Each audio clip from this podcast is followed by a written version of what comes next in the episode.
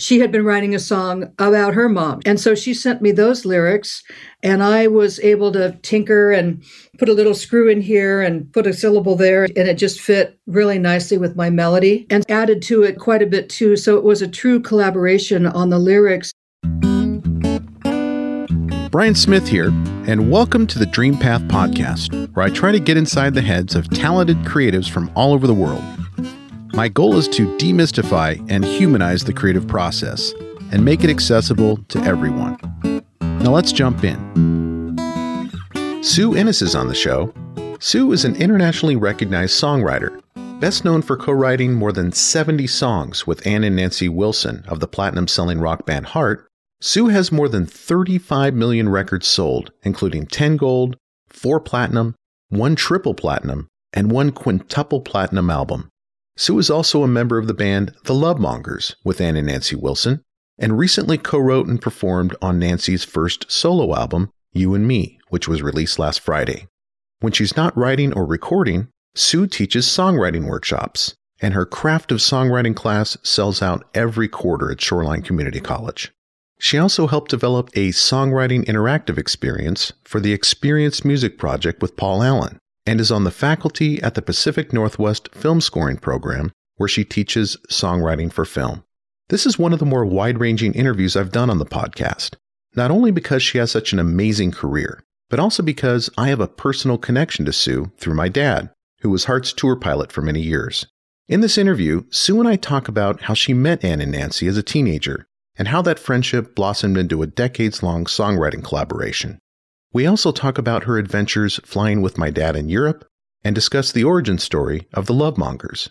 And if you stick around until the end of the interview, you'll hear Sue give me some songwriting tips after I play her part of a song I wrote in high school more than 40 years ago but never finished.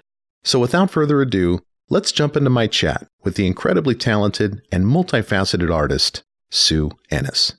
Well, Sue, welcome to Dream Path Podcast.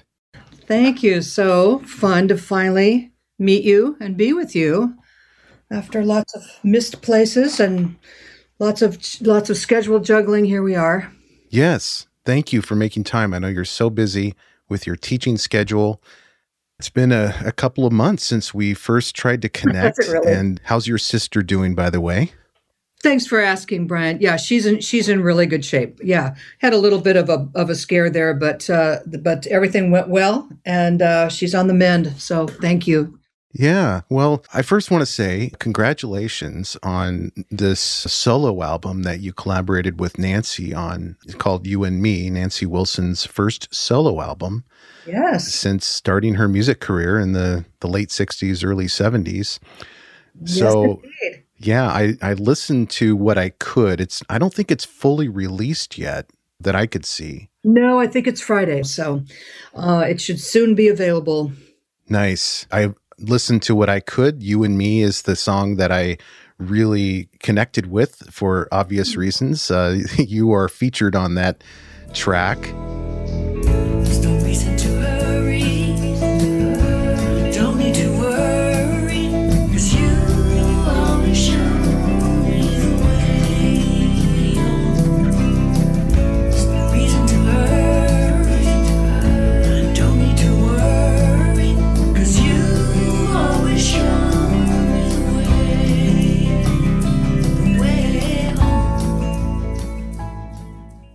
What a touching song.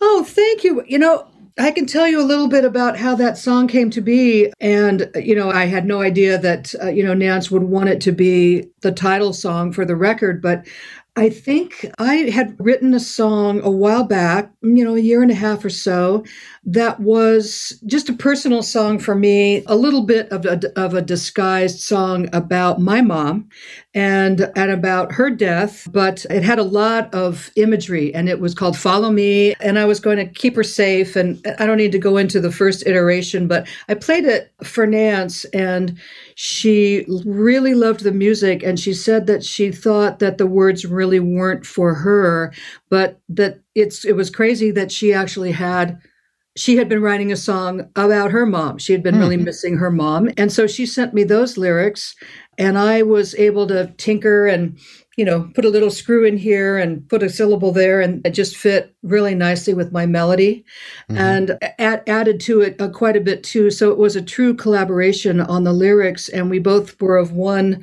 I was going to say mind, but really one heart, wanting to conjure up a scenario where we could we could meet our moms again. And I don't mean in a, any kind of, you know, weird woo woo way, but rather that impulse that sometimes we have, you know, when our moms are, are gone, mm-hmm. uh, you know, when you're in a hard place or a lonely place or whatever it may be. And you think, if I could just call my mom right now, those ah. of us who were lucky enough to have right. Wonderful relationships you know. So in any case that was something that uh, we both had experienced that if only i could just talk to her and we put sort of a you know a, a nicer spin on it and mm-hmm.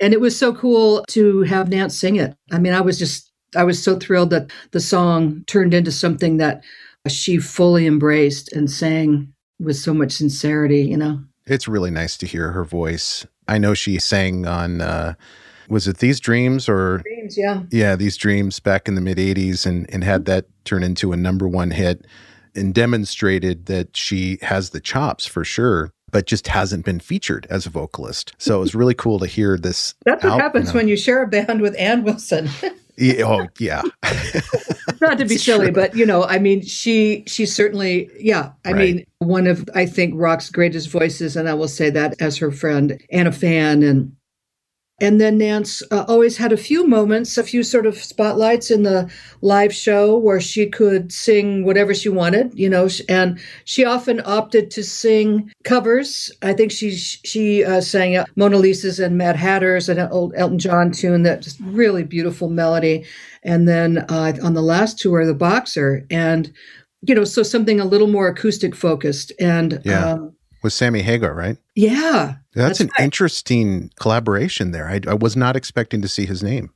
You know, he's an old friend of a very long time friend of Jeff, Jeff Bywater, Nance's husband. And so Nance has, of course, gotten to know him.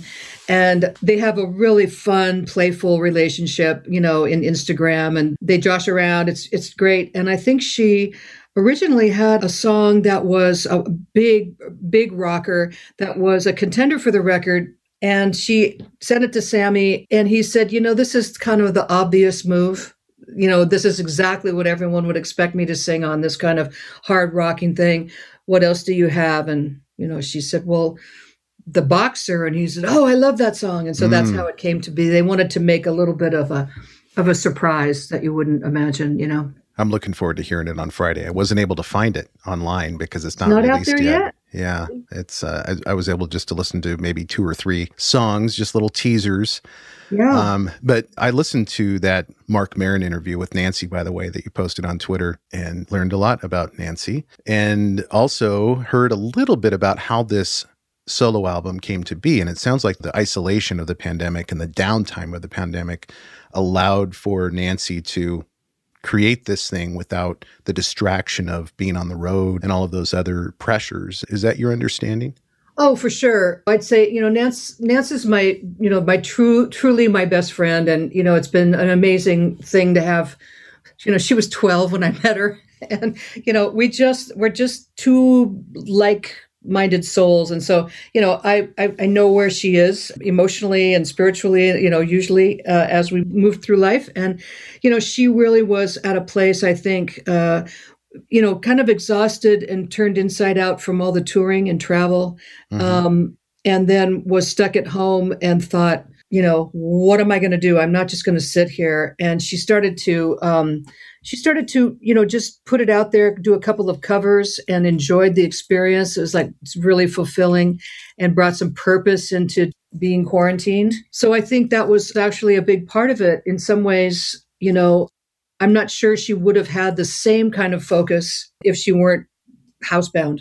Yeah. So, yeah. So I'd, I'd like to go back in time with you to and I know you've told this story before because I've heard other interviews with you, but I'd like to hear it directly from you how you met Ann and Nancy and how that relationship flourished into what it became in the 70s and 80s and beyond. Yeah. Well, yeah, it's my go to story because it's what really happened. And the scene of the meeting was uh, it was in a high school class, in high school German class, actually. I was a pretty new girl from uh, having moved uh, to Seattle from Denver, or actually Bellevue was suburb of Seattle, as you know.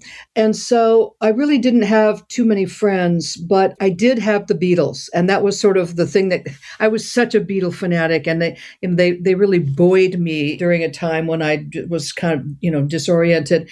And so they had played in town and I'd gone to the show and, you know, was way in the back and just saw these little tiny guys on stage and really it just i mean i thought oh, there they are but everyone was screaming. So in any case i didn't have you know a super amazing experience there. I was glad i was there but in any case it, the beatles were fresh in the air and my dad one morning I was reading the paper and he said, "Oh, look, here's a girl from your school, Sammamish, who won the Beatle essay." Uh, so there was some kind of contest, which is what the Beatles mean to me, and uh, so she'd written her her paragraph and it won. And so there she was. And she had one of those little Super 8 cameras. That was her, her prize. So she posed for the photo.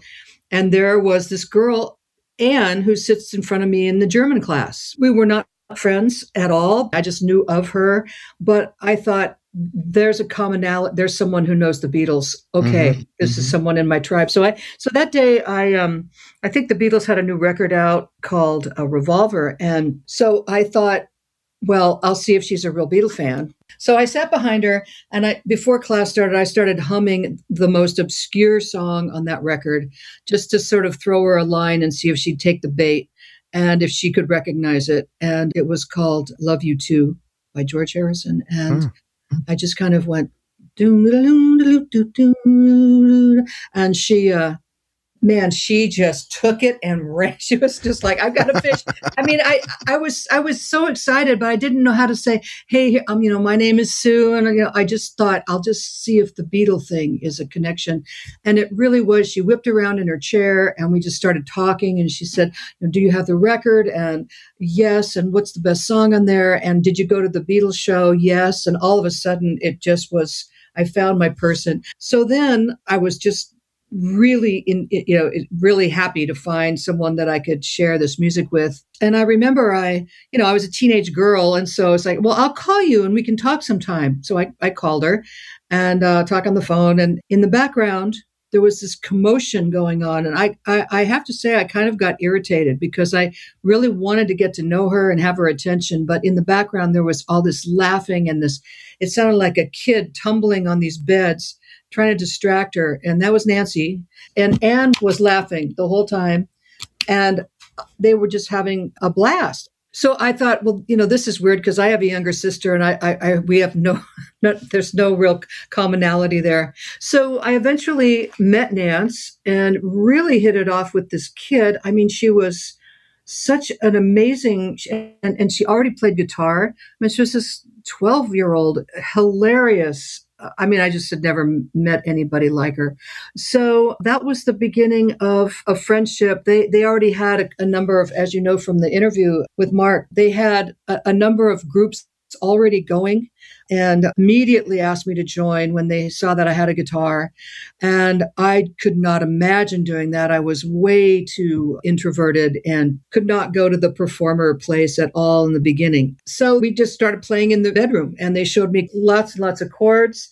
And I knew how to harmonize a little bit, but they got me deeper into it. One of the things that was so cool about both of those young ladies was that they had had a lot of experience in choirs and they had really good ears and they also had sung a lot in their family and so they they had a natural harmony besides the fact that they were sisters as well. So it was really really fun to have them help me find my place in a three part harmony. They certainly guided me there and that was just uh, you know a revelation to me. So so that's where it all started was kind of a fan approach to music and then the fact that they were already, you know, really working on something and kind of brought me in uh, as far as I could go, but I could not right. go the stage. Now, were you self taught at this point and were they self taught? Yes, absolutely. I think that their mom had bought them, uh, what was it called? Oh, Mel Bay. I think that was an, a 60s guitar book with all the chords in it. I had a chord book as well. Mm-hmm. But I, I mean, I really have to say, I was a very amateur guitar player. And once they showed me, you know, how the E went with the A, and it was just, they really opened a musical door for me. Mm-hmm. Um, I already had um, I played piano. I had had a, a, number of piano lessons along the way. And I remember when I was moving away, when I was in eighth grade from my home and actually in San Diego, I remember the teacher said, You should continue pl- playing. You have something. And I never forgot that. And, you know, it, it, made me feel like I might have someone recognize something in me, which mm. I hmm. had never seen. So that was a little bit of something that gave me some confidence to sing the, the songs with them. So that's good. awesome. I find that collaboration and just playing and singing with other people is a portal into somewhere that you just cannot go on your own through these self teach books. I started with, I think, Alfred's self teach oh, um, yeah. book one for guitar. In fact, I did that. This I'll show you the guitar behind me because it's the Got some that, nice looking guitars there, Brian. Well, this one here, wow. this one was given to my dad by, yep. I believe, Howard Leese. No kidding. Yeah. And so, what's the make on that?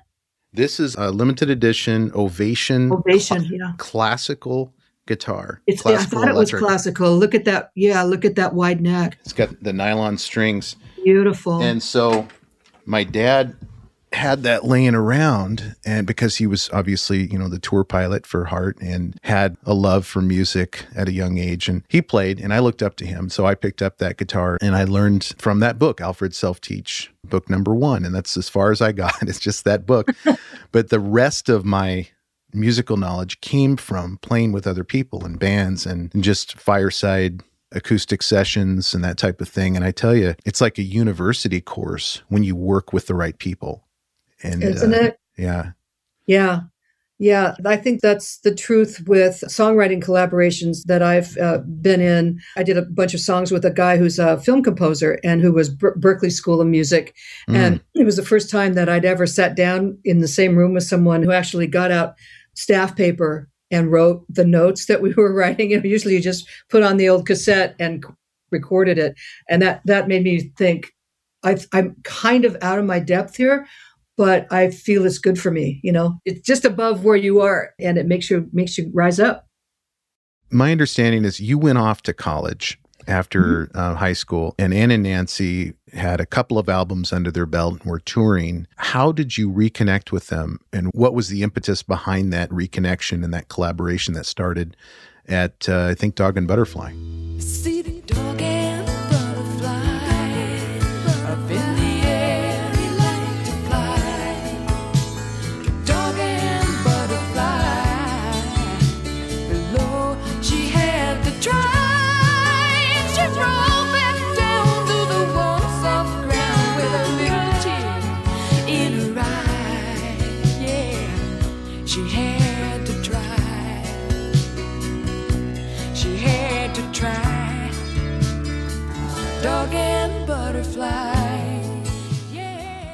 That's right. So I was actually in Berkeley, California, at Cal there, getting my master's in German literature of all things. I just loved lit and I was I was pretty good in German. So that was my focus for a while. But I should say that I had kept in very close touch with Anna Nance as things started to take off for them with Dreamboat Annie and then Little Queen. It wasn't as though, you know, we split off and then reun- came back many years later. It was, we saw each other at Christmas. I remember in my apartment. in Berkeley, they'd be on the road and they'd call me at three in the morning, and I'd be, I'd get really irritated with them, like, don't you know there don't you see that not the whole world is a rock star and, and it, right. i mean it was all in fun but in any case you know we certainly had kept in touch and they would always play me early versions of the songs but i was on a different path and so they were coming to play in san francisco uh, Heart was playing at a place called the Cow Palace, uh, which was a venue back then that was the equivalent to the arena in Seattle. Oh, wow. And um, and I remember that they came over to Berkeley in a limo and I hadn't seen them for a while. They were just coming off nine months on the road straight, and two women and 30 men. I, will never forget that. And I just can't tell you how much they earned where they got to. You mm-hmm. know, the small little places, the nine months on the road, you know, bless the guys, but still. you know, day in, day out. Amazing, amazing fortitude and, and dedication to what they wanted to get to.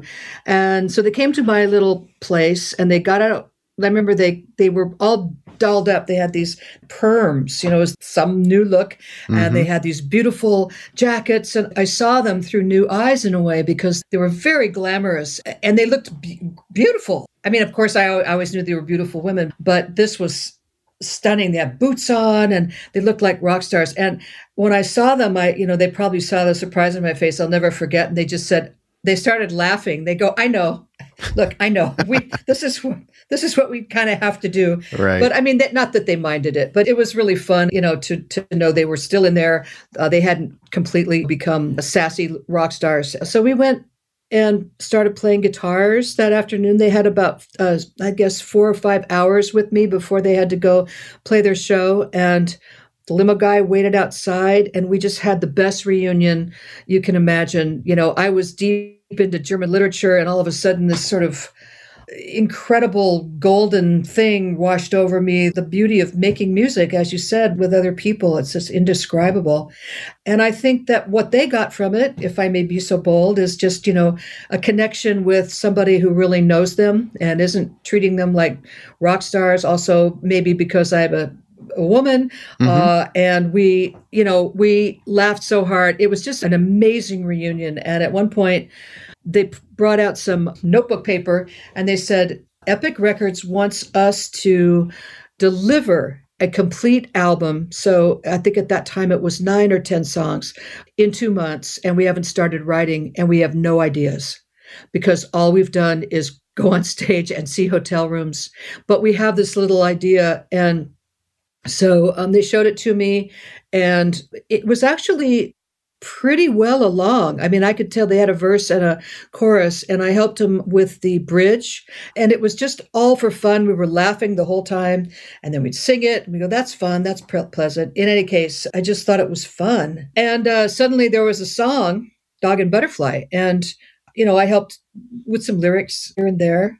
And they went back to Seattle and played it for Mike Flicker, their producer right away because he was saying we've got we've got to get songs and we got to go with this. They already had studio time booked, and uh, he said, "Why don't you go back there next weekend and see what else you can come up with?" And so it started a very surreal, as I look back on it, a time of writing this record where you know they had a big advance at that point from their label and so mm-hmm. they they would fly down they we would go to uh, this penthouse suite at the top of the at Nob Hill and you know fancy San Francisco for the weekend the limo would come pick me up from my little hovel you know I was like Cinderella I would go go to this incredible incredible place uh, at the Mark Hopkins uh, at all all these you know different beautiful hotels. And we'd stay in all weekend and write a song. And on Sunday, the limo dropped me off, you know, and I was went back to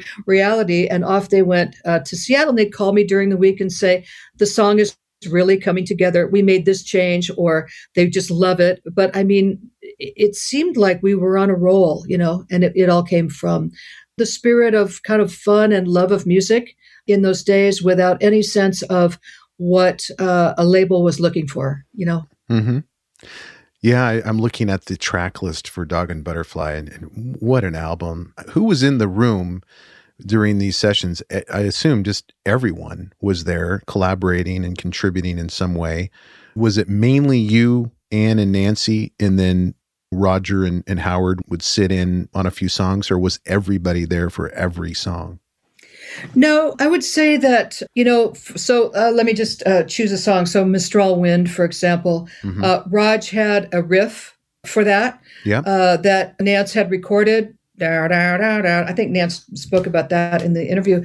And she brought it to Ann and me and just said, can we build something around this? You know, this was the, the foundation, but Raj was never there. We went to the band with a completed song that had been built around that one signature riff, Mm. but we fleshed it out and it went in all kinds of, you know, different directions. But that was his. So it, it was sort of like that. They'd sometimes uh, give this used to really get us. They'd sometimes, you know, really to their credit, their job is to rock out and make up riffs and do stuff. They'd go and and record maybe a sound check and give us a a cassette tape of you know eight minutes of a jam and hand it to us and say here's the song we wrote Mhm. and we'd listen to it and it would be eight minutes of you know a riff here a riff there a false start sometimes something kind of cool would happen but not a song and they'd go put a singing part on it. And we'd go a singing part? That that's the lyrics and, and the melody? That's what the song is about. I mean it was all sort of in fun but it was also through their lens it was like this thing really rocks and you guys go do whatever you do to Right. the singing part thing. So nowadays they call it top lining but that's uh, how we wrote most of them was uh, just three of us. Mhm. um, so then there's songwriting credits there, right? I mean, with sorry to interrupt you, Sue, but No, no. um, I'm still unclear on it. I'm trying to figure out over Mm-hmm. time as I interview more musicians and songwriters, is the the legalities of it.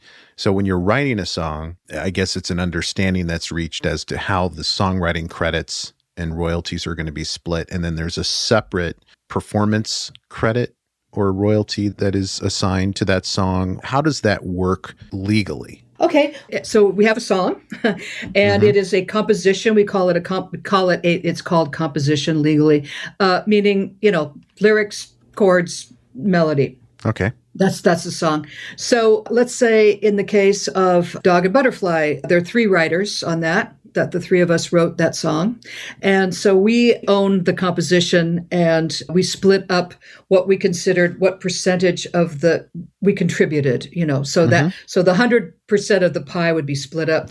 However, we determined that to be in terms of each of our contributions. So that's that's that side. There's also another side. That's one copyright. That's for the composition. The other side of things is for the re- sound recording or the master, and that's where the performers are uh, are, are- are part of that. The actual performance that has been recorded.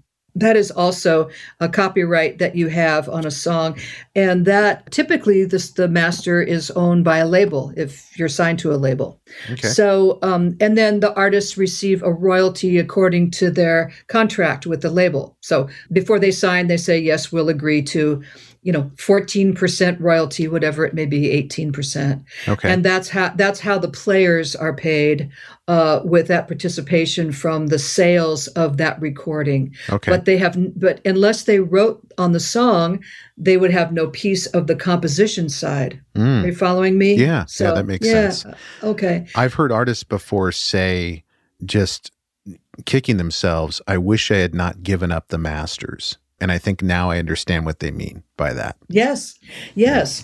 And as particularly today in the world of streaming, the master's side gets about three times as much as the composition side Ah, uh, from the streaming services. So that's really where the gold is for, um, you know, I- mean, again, the streaming. Uh, payments are crazy and, and, and small, but the much larger percentage is is with those masters. That's the value Hmm. in the streaming world. So before Dog and Butterfly, and uh, so Dreamboat Annie and, and Little Queen, my understanding is that Ann and Nancy followed Roger and Michael Fisher up to Vancouver, and there was songwriting and recording and performing in Vancouver. Were you pretty tuned in to what was happening, and did you know how special that band was at the time? Because if they're up there in Vancouver, maybe they're flying under the radar in the United States and then they just come down and, and make this huge splash. But what were you thinking at the time? Well, the earliest days of Heart, and this would be before Ann met Mike Fisher, they were in clubs around town and they were starting to get a following. And so there was an awareness. I wouldn't say they were the top band in town, but they were playing out a lot. So I had seen them a number of times, and um, Nance wasn't, she was in high school, but when they they really got serious and they moved to Vancouver because you know, Ann wanted to be with Mike, but also I think Mike had a sort of a masterminded a vision for what they could be, and was a very hard worker, and uh, wanted you know wanted them to work really hard, and so they did, and they just committed and so they started to rise up and become a draw for the bigger clubs in Vancouver. So I was aware of that. And then I'd go up there occasionally and see them and, you know, be really surprised at how excited people were to see them. At that time, I think they were called Little Led Zeppelin because uh, they were doing a lot of Zeppelin covers mm-hmm. um, in the band and they were really good. Raj was really nailing those uh, Jimmy Page riffs and Ann was for a time as she was developing her voice was an amazing Robert Plant sound mm-hmm. alike uh, right. in terms of how she was approaching the rock. Yeah. Yeah, I saw that 2000 was it 2006 or 8 tribute that they did for Led Zeppelin and I forget what song it was. Oh, it was, was, that at the uh the at the Hall of Fame at the um I'm not, I'm not sure what was that called? It was like the um it was a Center for Performing The Kennedy Arts. Centers, yeah, yeah. The, the Kennedy Center's honor, yeah, yeah, yeah. That that yeah. performance, I think, on YouTube has millions and millions of views. It's just incredible to see the members of Led Zeppelin like tearing up as they're listening to that, that song. was amazing, wasn't it? Standing ovation. Yeah. You know what was incredible. funny about that was they came to them and said, Would you like to do this? And, you know, the crown jewel, Stairway to Heaven, and close the show. Mm-hmm. yes, yes, yes. And so they said, Well, we'll have the music director call you you know, about where you want to be in the band. You know, do you want to have a guitar? And she, and she said, "Do you know how many times I've played Stairway to Heaven in clubs?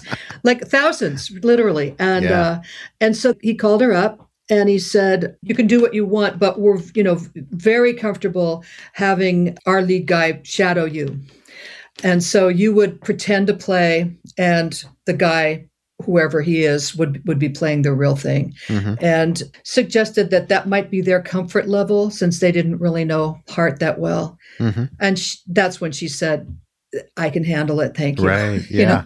Yeah. And uh, I tell you, when I saw that, I was just, I knew they could do it, but it was such a big moment. Yeah. You know, huge. and and they just nailed it like the the pros they are. I mean, I just I saw no nerves. I just saw you know, steel, uh, iron will and and professionalism, confidence, and I think that's what made it special. Yeah, they so did it. In terms of your songwriting and your collaboration with Ann and Nancy over the years, when they started with the big labels in the mid 80s, and I think it was the Heart self titled album where I noticed maybe your name wasn't on as many tracks or I yeah, don't know if that's, that's, right. that's correct, but w- that were is the correct. were the labels starting to push their own agenda on Ann and Nancy at that point? Yes. They sure were. The thing is, Ann and Nance went along with it, but what happened really was that there had been two underperforming records by the band, Private Audition and Passion Works. Mm-hmm. And um, so they had their fans and they did okay, but they didn't do what previous records had done. And of course, those metrics are what the label looks at. And so, you know, a guy came, they were not in a negotiating place of, of great power. Uh, a guy came from Capitol, a really terrific guy named Don Grierson. And he loved Ann's voice so much and he loved the band.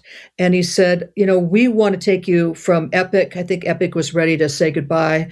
But part of it is going to be that we're going to want to work with you on this and we're going to find the very best songs. And we're going to suggest a producer, and Ron Nevison was his name.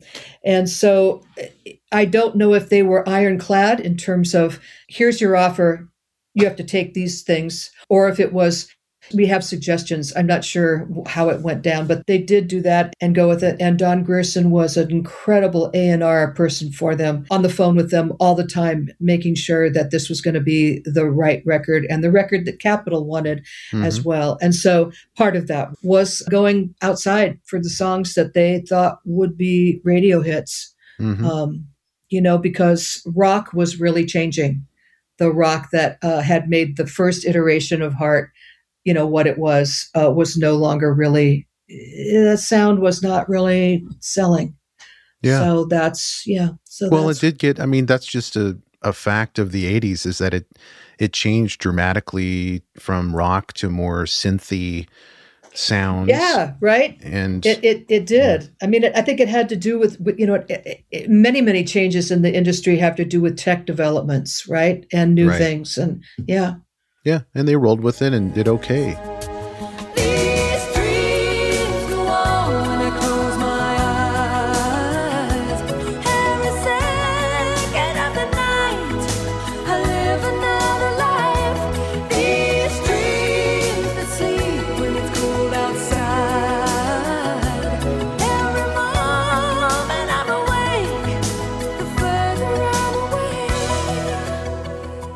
So pleased that These Dreams was a number one hit and the lyrics were written by Bernie Taupin.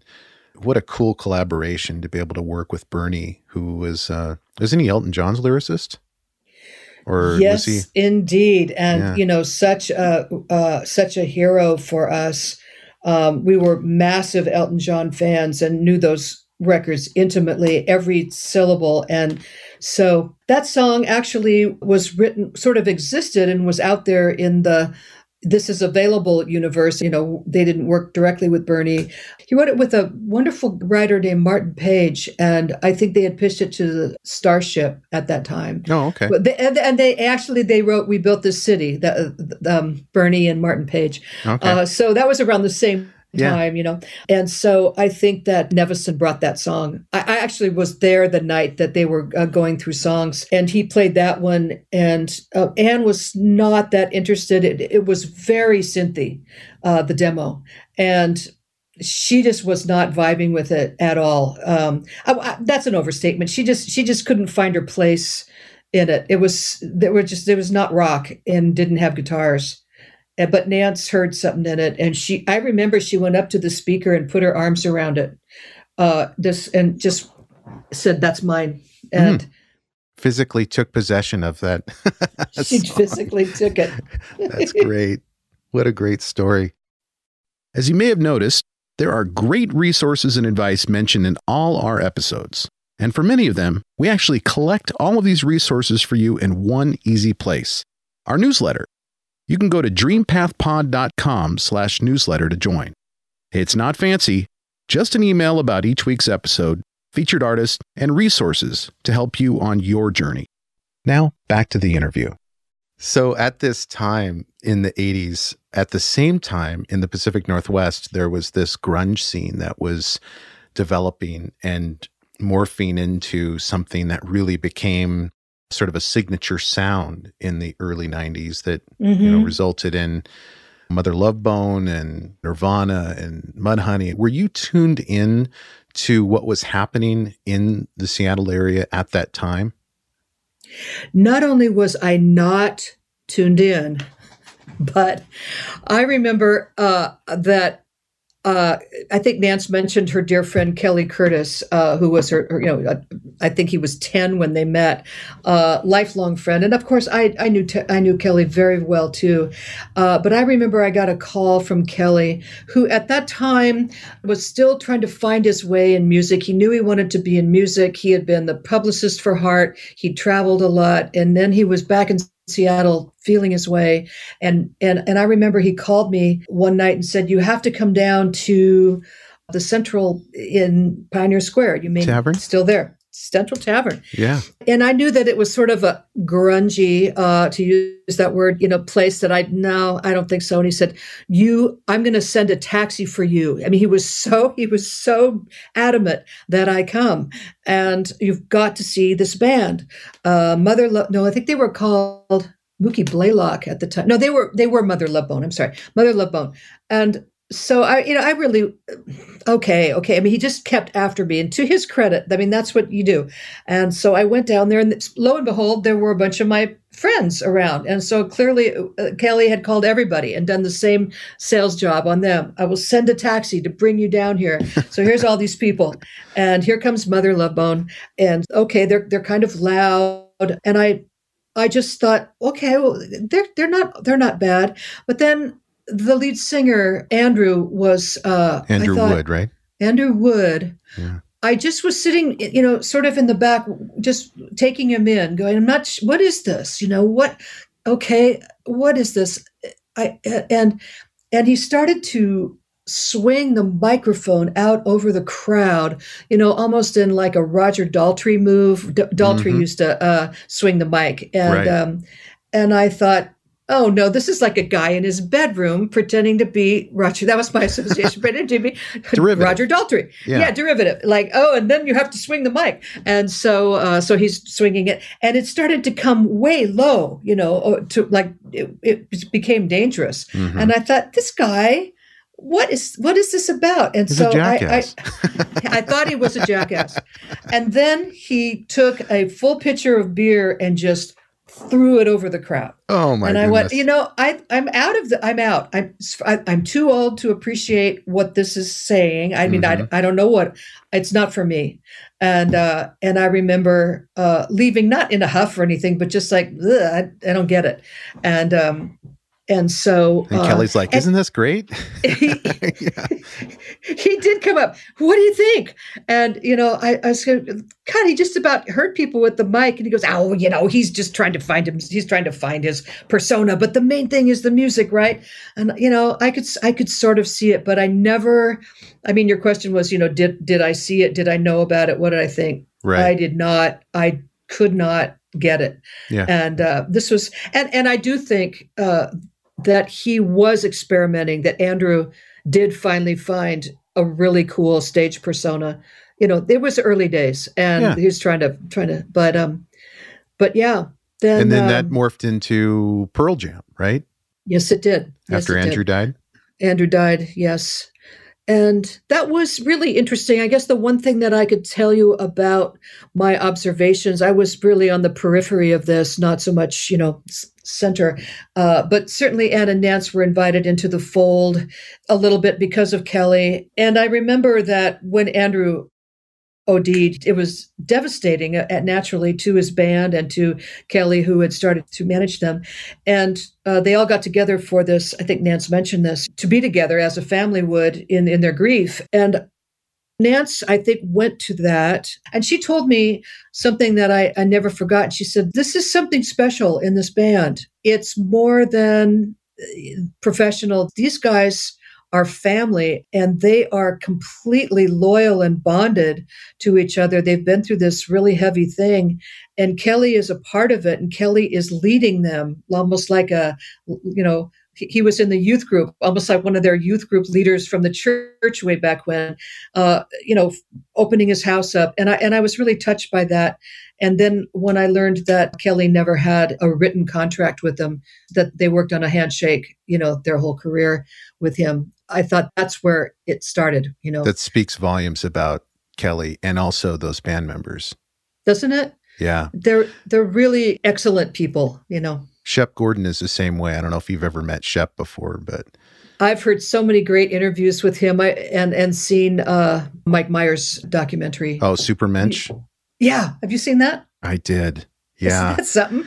I- something. I was so impressed with that documentary and with Shep, and I, I reached out to Shep because um, it was a stupid thing. In the documentary, he talked about this flight that he had with Alice Cooper, Shep did, Mhm. where he said there was an emergency landing or they thought they were going to crash.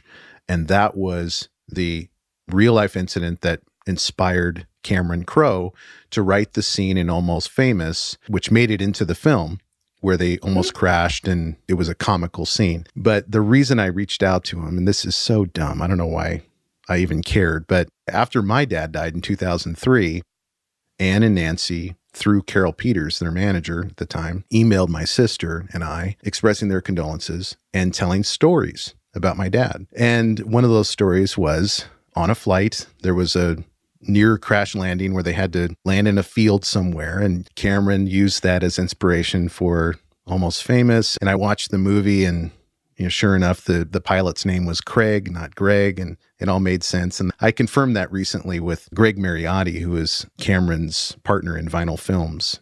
And, oh uh, right. yeah, and he told me, he's like, oh, yeah, that was based upon the flight with your dad, not Shep. Anyway, that's how petty I am. I emailed um, Shep or I messaged him on Facebook and And I asked him about that. He's like, no, no, no. That was really the flight I had with Alice Cooper. And I was like, okay, well. But anyway, Well, I had always heard, uh, you know, I'd been on some some of those flights on those on that small plane with your dad at the helm, and some of those flights were really bumpy and really scary. You know, in that little plane, you you feel everything yeah, the everything. little King Air, I think it was. King Air, it sure was. And um and I remember uh you know, Howard Leese was the least comfortable flyer. and nothing against Howie, you know, he's the most brilliant guitar player and you know, none of us was really, but Howard really didn't like it. And and I remember one time uh, Cameron being on there and he looked pretty white too because we were just we were going every which way in the south, I think through a tornado. And that's when I thought, oh, that's where he got the idea because he had actually been there with looking at Howard's face just you know Right. it was amazing. It was very scary, and uh, I so I would I will uh, vote for vote for the Heart story for sure on that Yeah. one. Yeah. So how how much did you travel with Heart on tour and how much did you see my dad? You know, not that often. I do have a, a, a Greg Smith story. So I- I would say when I wasn't in school, I would go out uh, on tour with them. And then I got really tired, you know, uh, on the road. I mean, I just was not made for that kind of pace. And so I, I started to just be one of those people because I was not in the band who would sort of sit back and say, Oh, you're playing LA? I guess I'll come to that. Or Mhm. you're playing Chicago. So I, I would choose those dates and uh, come and, and see them. So I, I did I did see many, many shows, but I did not do the sort of grind. I did a couple of the grind day in, day out, you know, two week kind of things. But I remember that they were going to play outside of Frankfurt, Germany. And uh, so they put together a, a small tour that had a, number of dates in the UK. I remember they played in Leeds. And I'm just remembering this uh, with The Who. Oh, and that was fun. That was fun to see The Who up close, you know, backstage. Oh, And amazing. that Yeah. was really a thrill. And so Greg was the pilot for that tour. And I remember also just a, a little, uh, also preface was that Ann and Nance and I went over early before the band came over and, uh, and took a little Beatle tour. And so, um, you know, they, they rented a, a nice car in London and we drove up to Liverpool, uh, you know, on the left side of the road. And it was all just, you know, uh, but it was, they, it was great because it was just the three of us. We had an amazing time. uh, we finally met up with the band, I think, in Edinburgh. It was, it was just a great, great time. And I think we actually flew from Edinburgh to Frankfurt and came in at around 11:30 at night. Well, the airport was closed. And so uh, Greg said, the airport's closed. so, so we're driving, drive, we're flying around, and everybody's like, what are we going to do? And and he goes, well, you know, there's a number of things we could fly to Ham, you know, we'd fly to Hamburg, we could fly here, fly here, and then the manager was real, you know, Ken Kinnear was nervous, and you know, okay, we've got to go to the next spot, and Greg said, I'll just land it here. And so uh, everyone, and they were going, yeah, but there's no runway lights. And he goes, I mean, because he'd had so much experience, right? Wasn't didn't he fly in Vietnam? Oh yeah, yeah, Yeah, yeah. and he was so confident. He said, "I'll just, I'll just put it down. and No one has to know." So everyone went really, and and of course the management was happy about it because of the next day. We, you know, we had to be at certain places. So we land on a dark runway, and just fine. And we are way the hell out at the end of a dark runway. There's nothing. So what are we going to do? So Greg goes, "Well." I'll, I'll, just start walking toward the terminal. We'll see if we meet somebody and we'll tell them to come out and get the bags. So Anna Ned said, Well, take Sue. She speaks German. and so uh, he said, Okay, come on. So here's Greg and I walking across this, you know, the tarmac in the dark. And he was kind of jogging. And I think he was, you know, pumped up or he was like, got to get something going here. You know, this is kind of a weird situation. And so I remember kind of running after him and, and, uh, and he said, Oh, look, there's a, like a little, uh, almost like a little trailer with a light on halfway to the big terminal up ahead. And so we, we went over there, and there was a guy in there snoozing. It was just like in a movie, you know, sitting at his desk. And so we knock at the door. Greg starts saying, "Hey, we've got you know uh, we've got a, a plane out here, and can you get some transportation?" And the guy said, um, "Ich spreche kein English, no no English." And so uh, so Greg goes, "Tell him." tell him that we have and so i you know so i did i said you know, in my best german uh, which you know was okay but enough to be understood Right. um, you know it's a Flug, Flugzeug uh, ist hier. You know. So, and, and sure enough, the guy understood and called. And pretty soon they had a couple of buses coming out to pick us up with the luggage. And they dropped us off in front of the building. Everything closed. Knock, knock, nothing. Um, it's dark. And Mhm. um, so now what do we do? We're illegally in a country. There's no uh, passport control. No customs. No. There's no Yeah. customs. And so um, we were peeking into this huge room that I think was customs. Uh, clearly, that's where they dropped us off. And somebody opened a door in the far corner, and I screamed. Uh, and I said, "Ja, bitte, hallo," you know, and it was um, a cleaning woman. So she, I said, "Bitte komm her, bitte kommen Sie her," yeah, and and and everyone was going, "Say it louder." And so she started to come, and she came up, and you know, I, I mean, I wish I had a huge, a great ending for this story, but she actually, you know, opened the door and said, "Was ist das?" And she was Turkish. She didn't speak German too well. I didn't speak German too well, but I was able to. We open the door, and she goes, "No, no, no, no, it's no, it's no, it's good." And and I said, "No, no, no, I said, all is good." And so I held it, and all the band members went under my arm with their bags and ducked in to this place. And uh, and I, as I talked to her and tried to keep her from uh, blowing the whistle, Calling and the police. uh, we got yeah, we got in, and you know we just didn't. I don't know how we got out because we never had the You didn't you have know the stamp entry going stamp. in. Yeah. Nope. So uh, we just went to our hotel, and everyone went. It's a good thing you speak German, and and uh, you know it was great. It was actually a really um, you know an unforgettable adventure. But your dad was such a go getter, so fearless. It was just great. That's awesome. That's a great story. Thanks for sharing that. I I don't have to. a lot of stories uh, of his adventures on the road, but the ones I do have are very much like that, where he he just kind of blazes his own path and and is Totally. fearless. And that's Fearless. actually you know closed airports are no he was no stranger to closed airports because that's how he learned to fly when he was 16. He actually Oh would no kidding! he hopped the fence at airports and would steal planes and just take Where off was this? in um, Lake Tahoe, I believe. Okay. Wow. Yeah, and he would just take planes, Wow.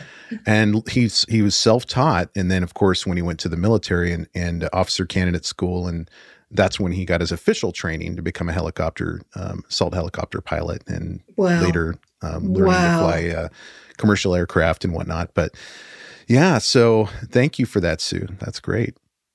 Oh, my pleasure. I love that story because really, without him, you know, I don't know. I mean, no other pilot would have done that. You know, it's like we're not going to. We're not landing on a black, uh, a black runway, but uh, he saved the day, and everybody made it to the gig the next day. So That's that was terrific. Yeah, it was fun. So let's go back a little bit. Love Mongers. Tell us about Love Mongers because that's a project that I think was a mid 90s, uh, maybe 97 or so. And that's where you were actually in the band with Ann and That's Nancy, right. right? Yeah. So that started with an offer for a benefit to Ann and Nance. And at that time, the, the band was off. It, there wasn't sort of a the band was not solid. Uh, they, you know, they had made a record that didn't do that well. Um, people were doing other projects, and I think Ann and Nance were very tired, and so they, they were very much a duo at that time, trying to figure out what the next thing was. And they wanted to strip things down after the big production, the hair, the the MTV uh, of it all. And that was sort of their mindset at that time that was underscored and really supported by what was happening really in the the aesthetic uh, the scene in Seattle. It was to be to do it yourself and none of the trappings of the big spectacle with grunge. And so that's kind of where they were when this uh, benefit offer came in to play at the Paramount, just a couple of songs. And so I remember we were out at Nance's uh, farm in Woodinville just for fun with our friends, uh, Frank Cox and some others, a bunch of people one night. And it, as it got later, um, Ann said, you know, we should really try to figure out what we're going to do for the show, what kind of songs. And so we started singing some old sort of folk tunes and a Peter Paul and Mary song. And, you know, it was all over the map. And, and Frank Cox, our dear friend, had this beautiful tenor and they, they, they were singing great harmonies.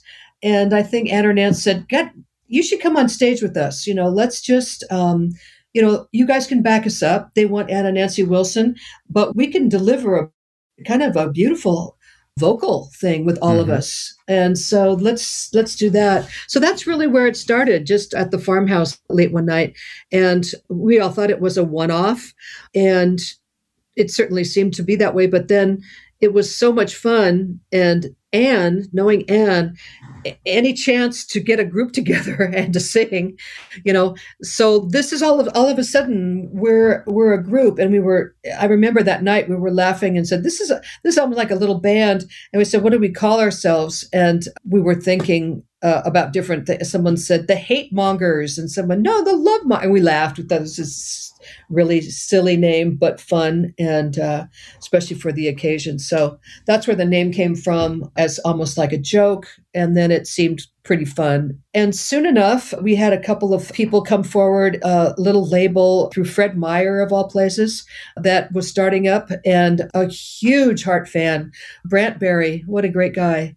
And he said i, I want to make a, a love mongers record. I have a budget from the company and so we uh, started writing songs and and uh, made a record and released it on this little tiny indie label and no one really thought that it was going to become anything and it found its fans but um, Mhm. what what it really was was a wonderful i I see it as a um, as a great re, you know reprieve for Ann and Nance to get back to their roots in a sense which were acoustic and Yeah. were uh, vocal you know harmony based. And i think they were really refreshed by all that. And we were sort of there to frank and i to support them and to lend our you know and, and we wrote we actually wrote songs all of us together. So that's the story of the love mongers we did a couple of little tours and played some clubs up and down the west coast. Just had a, a ball you know and i think it was um, you know friends on the road um, Yeah. and, and it was just great lots of jokes came from that the harmonies were great. I, I just listened to Miracle Girl before the interview, Oh, and wow that song sounds a lot like, I mean, it's so full and robust in terms of the layers and the harmonies.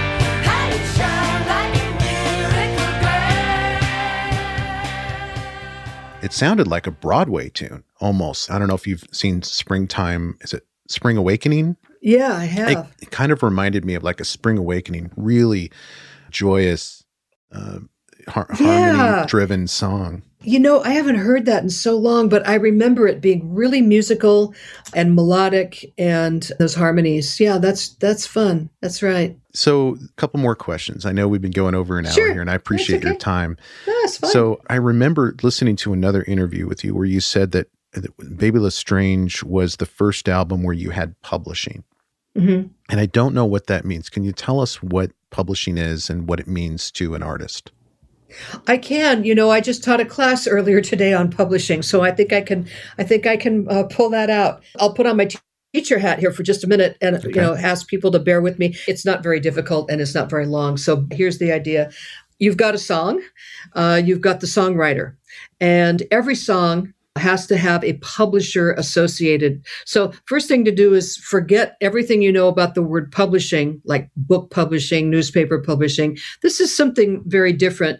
Uh, the the term actually arose out of uh, you know going way way back to the 30s the idea of sheet music that was published and that's how people you know got their music so that's where the word publishing comes from but music publishing now really just means sort of overseeing this copyrighted song or a number of them right so there's a publisher associated with every song and they kind of do the the paperwork around that. So they issue licenses. If someone wants to cover your song, they'll write that license out. They'll get the they'll get the uh, the contract going, and someone will pay uh, the publisher. The publisher collects all of the money uh, that comes in. If you get, let's say, a, a song placed in a movie, that fee will come to the publisher. All of the streaming fees, uh, all of that comes to the publisher, and the publisher splits it right down the middle. They take half and they pay their songwriter half. Mm. And if you've got a bunch of songwriters, you're going to be sharing what's called the writer's share, which is 50% of that total income. So the more writers you have, the less the less it, less good it is for your bank account. But I only laugh because I was at the Grammys once and there was a song up for Song of the Year and it had 19 writers on it.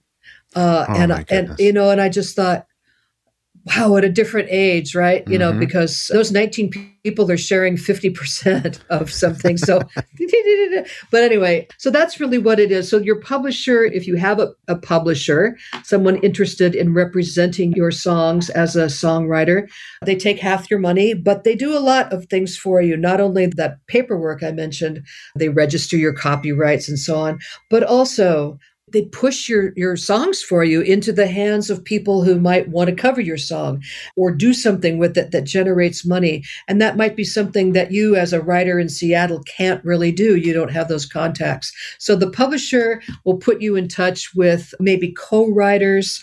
They will open avenues and doors for you that you wouldn't necessarily have. So it's great to have a publisher in that way. If no publishing company is interested in you very often the case then you are your own publisher but every song has a publisher. Professor Ennis, thank you for that lesson. That's why they pay me the big bucks. No, Right. uh, no, I, you know, I, I love, I actually love talking about this stuff, and it's, it's a concept that very few people, you know, get. You gotta, gotta kind of learn it. So Yeah. And I heard on the Nancy Wilson interview with Marc Maron, or was it? No, I think it was another podcast interview she did called Record Store Day, I believe, Hmm. with Paul Myers. I'll have to send you the link to that. oh, cool. Because he specifically asked about you and your relationship Oh, really? with Nancy. Yeah. Yeah. He talks about you. And uh, yeah, I'll send you the link to that uh, today. But I think Nancy said that she gave you one of her signature Martins. That you were the one of one of the folks this that she gave. This gave that true. guitar to. So, where does that guitar sit, and do you play it? Very good. Yes, she did. I was lucky enough to, uh, you know, it was, and she didn't tell me. It was just one day the UPS guy or FedEx comes and there's this big heavy thing, and I open it, and it's like she sent me a Martin, you know, and then it's this incredibly beautiful guitar, uh, as you can imagine.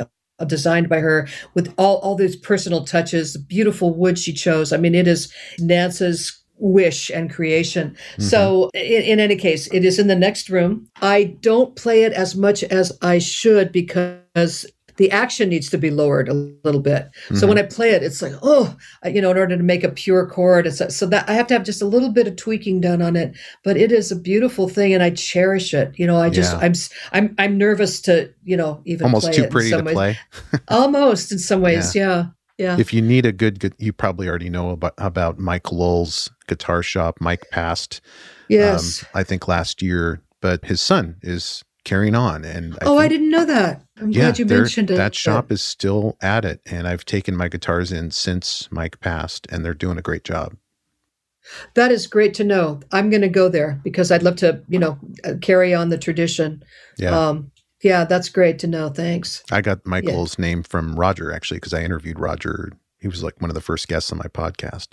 Oh, wow. How long have you been going with this? couple Oh, of good. years. That's Yeah, it great. started in March of 2019, and I think Mike Fisher and Roger Fisher. I interviewed them at the same time. They were episodes four and five, I believe. Okay, early Um, It on. was such a long interview. I had to split it into two episodes. so they had a lot to say.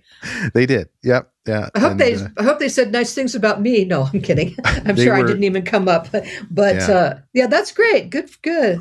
That's good. Have you interviewed any of the other guys in Heart? No, I reached out to Howard and he wasn't interested at all in, uh, Uh-huh, being, in okay. you know, it wasn't anything personal. He just No, isn't into, It's not his st- it's not his style. yeah, he's down in Yeah. Vegas, I think, doing, uh, you know, doing Yeah, his thing at those shows. Vault thing, yeah. yeah, the vault. Mhm. And I haven't had a chance to talk to any of the other folks like Derosier or, um, you know, Ken Kinnear can connect me. I'm sure Ken's still around, by the way. So Oh, good. yeah. Uh, Yeah, good to know. I haven't heard about him in years. Good. But uh, Um, I wanted to finish off with uh, a little discussion about your current profession. You are teaching at Shoreline Community College, right? That's right. And, and you have uh, sold out songwriting classes, and I'm fascinated by eh, the the concept of teaching someone how to write a song because Mm. I heard an interview with Chris Martin from Coldplay, and, and I was I think it was during the Bee Gees documentary. I don't know if you've seen the Bee Gees documentary Oh, yet. yes, I have. I just ate up every second of it. I mean, Wasn't I it almost wonderful. it was almost like a kid. I just couldn't get close enough to take in every, you know. it was just fantastic. The way Chris Martin from Coldplay described songwriting on that documentary, he said something like songwriting is more like capturing energy that's out there. You aren't creating it, but Mm. you are and I, I'm I'm probably butchering this, but you're channeling something Mhm. that's just out there and you have to be able to listen and understand what you're hearing so that you can properly memorialize that energy into the song that you're writing. I thought that was a beautiful way of describing it, almost like we're a Mm. vessel and we don't have as much to do with creating a great song as we think we may do. Yes. Um, so when you are r- teaching songwriting, how do you approach it mechanically and also the more spiritual part that Chris Martin's talking about in terms Yeah. of like that energy? Well, I think that there are plenty of songwriters who don't necessarily have that channeling, but there is a craft to writing. Right? Right. And there are things you can teach song structure, you know, the architecture of putting a, a song together that'll keep your, your, your listener engaged and lyric writing, the idea of capturing something in a way where it hasn't been said before, things like that. We talk about having a song that has a north star to it, a, a central concept that sometimes is encapsulated in a title. I mean, some people write songs just by collecting titles and will be jamming out something some night and go, What should I call this? Go look at your title list and go, Oh, that's exactly what this one is called. And so, you know, there are different ways to get something going. But I, I think when you do have that moment, when you're so lost in, or maybe not, maybe it's uh, found in the moment of, you know, creating something, the stuff is going through your head and then something lands. You maybe you sing a melody and you think, where did that come from? That's, you know, that's the magic, isn't it? And that's probably Mm. what he's talking about Yeah. and you're really grateful for that and that's the thing that keeps you coming back more than anything else it's like will i be able to not it's not something that you set out to do it's something you make yourself available uh, for if it happens and uh and and it doesn't ha- it, it- you know it doesn't necessarily happen with everyone but i'd say the more songs you write the better your chances you know Yeah. so right. Yeah, you I- can practice I can see that. I mean, the craft, just like with acting, there's a craft of acting, and then there's the art or the the thing about acting that you know Robert De Niro can't teach uh, Yeah. someone else how to be Robert De Niro. I mean, there's Yeah. there's some magic there to what he does, and uh, I would imagine in songwriting there's something equivalent to grammar. You just Yeah. there are do's and don'ts hmm about the craft of songwriting, especially if you're cranking out like Willie Nelson, 10,000 songs. i know yeah and not all of those are coming from a magical place. Maybe, no they're not you know, No, they're not. And there are some people I've met uh, along the way who are successful writers. One guy, this great guy, Darrell Brown, who's had a ton of success in the, in the country world, especially with LeAnn Rimes. He's just a great guy. And uh, I met him through the Grammys uh, organization. And he told me once that he had to write 120 songs before he wrote a good one. And that's the part that it, it can be fun, but it's like any other skill you get. The more you practice, the next time you write a song, you're just a little bit better. I think it really is like that, unless you're a protege, and then, you know, then Yeah. good for you. right. But you know, then, then you're Paul McCartney. You know, where yesterday just appeared to him. Uh, yeah. So if I were to hire you to give me private songwriting lessons, how would that lesson start? So let's say I hire you for this lesson and I have like a chord progression and it's like a, a D, C, G chord progression.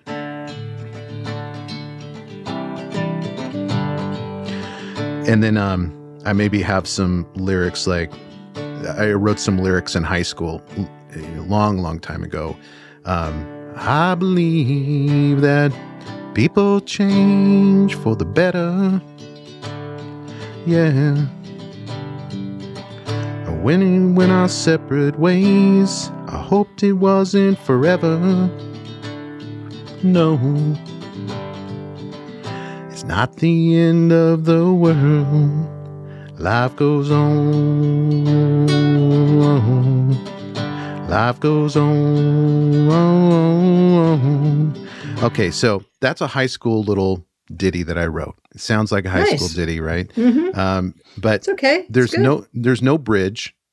Mhm. I have another set of lyrics that are kind of cheesy, but where would you take me from there? What would the process look like in an hour long lesson to try to flush out where to go and how to refine whatever was created there? So what I would do is, and I'll commend you on the fact that you knew there there needed to be a change in the melody after the first two lines, right? Mhm. Like you you sang them the same. The and, and you know it was like an A A section, and you you your first line, then your second one is the same, and the third one you gave us a little change up, which was great, and then the fourth one was a, was a different one. Oh, life goes on. So that's great. You have an instinct there for when the changes should come. And then I would think the song is called Life Goes On because you said it three times or Yeah. four times, 3 two, three. And that's almost like I start to get a, a sense of structure. I guess that's how I would first approach it. And I'd say, is this a verse? In a way, it's storytelling. Is it a chorus? Not really. It's it's it's a storytelling song. It's a singer-songwriter song. Not that it has to fit into a category, but I'm trying to figure out where do we go from here. And And if it's not Um, if it doesn't have a chorus, does that mean that it's a ballad? Mhm, it- okay. yeah, it's storytelling. That's right. right. Yeah. And so uh, I mean your hook, your is is your tag is life goes on. And so that puts us into like a folk ballad style. And so I would then uh, do the same thing again times 2. Uh, this would be like an A section of four lines, and then a B, and then an A, another one, A section of four lines. So the next part, you have to further your story, and you have now bumped up against the second verse curse, which is uh, a joking way that songwriters talk about. And now what do I do? Okay, I've got the, I've got the, I've Right. got right. So I got this far, and I've got a little idea going. So the second part the second verse, the second stanza, you know, needs to advance the story in some way. You need to. wh- what else about this? So uh, a good way, a good approach there is then what happens? You ask yourself. Okay. Right. So you're going to write one more of those. Same formula, same format, same Okay. stanza, same melody, and uh, hopefully get a little bit further with your story. I'd probably go into something more personal instead of general observations about life.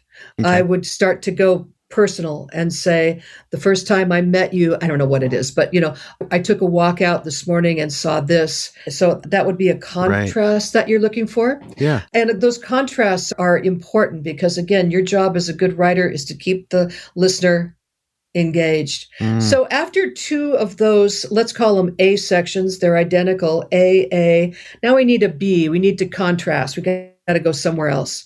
And so what I what I would have you do or suggest that you follow is um, how can we do something that contrasts with what we have in a, in a big way. So maybe it's almost becomes a bridge in a sense. Okay. Some people might call it that a B section, a departure. And so it should contrast in every possible way and still belong to the song. So lyrically, maybe you shift perspective there. And, you know, the I song becomes a, a little bit of a different, you know, a, a, a memory, for example. You can go back in time, you can get introspective in that section a little bit more than you have been. Anything lyrically that contrasts with where you've been. And then also musically. So, you know, you've got those rhythms going in your A sections. I would probably lengthen the lines to contrast. So Ah. make, you know, uh, and I wanna da da da da da. I'm just making that up, but you see Yeah. what I'm saying. Mhm. That contrast, and then go back to that A section, and it feels really good after that departure into the B. It's like it a just- callback in a way. It's like, it's a callback. It's Yeah. a return home, something that you've set up oh, and wow. uh and you know and maybe you want to elaborate on life goes on in your b section you know Mhm. talk about that because that's what the song's about so yeah. what can you say about that Yeah, mm, that's you a know. good question. i don't know Well, I love I love how just instantly the wheels started turning. I didn't tell you that I was going to do this and you immediately saw and heard what needed to be explored after just a few seconds of hearing, you know, lyrics and a couple of chords. That's fantastic.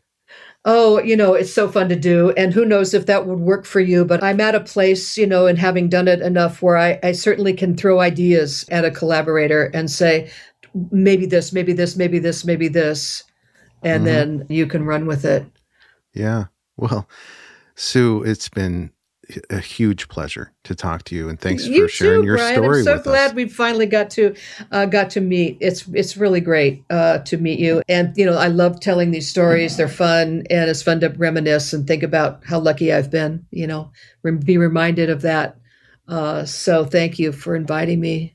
Absolutely. And I, I will be heavily promoting this Nancy Wilson solo album, which features you, on the You and Me track. And, yes, I've got um, two other songs on there, Oh, okay. uh, which is uh, one's called "I'll Find You" and the other one is called "Walk Away," which has got some strings on it. And boy, it got much bigger than we imagined in the production. Very happy with how it came out. So I can't wait to hear those songs. I can't wait for you to hear them. I'm going to buy a physical copy of this album. Are you really? Yeah. That's I- so cool. Well, it, it's just, it's very nostalgic for me. Anything heart related, anything Anna Oh, Nancy yeah. related, I, I'm going to pick up. So thanks again for talking to me. I will let you know when the uh, episode launches so you can share I'll it with promote your it folks. for you. Yeah. Definitely. okay. And for listeners who want to connect with Sue on social media, it looks like you have a Twitter account at Sue Ennis, right? I do. Come say hello.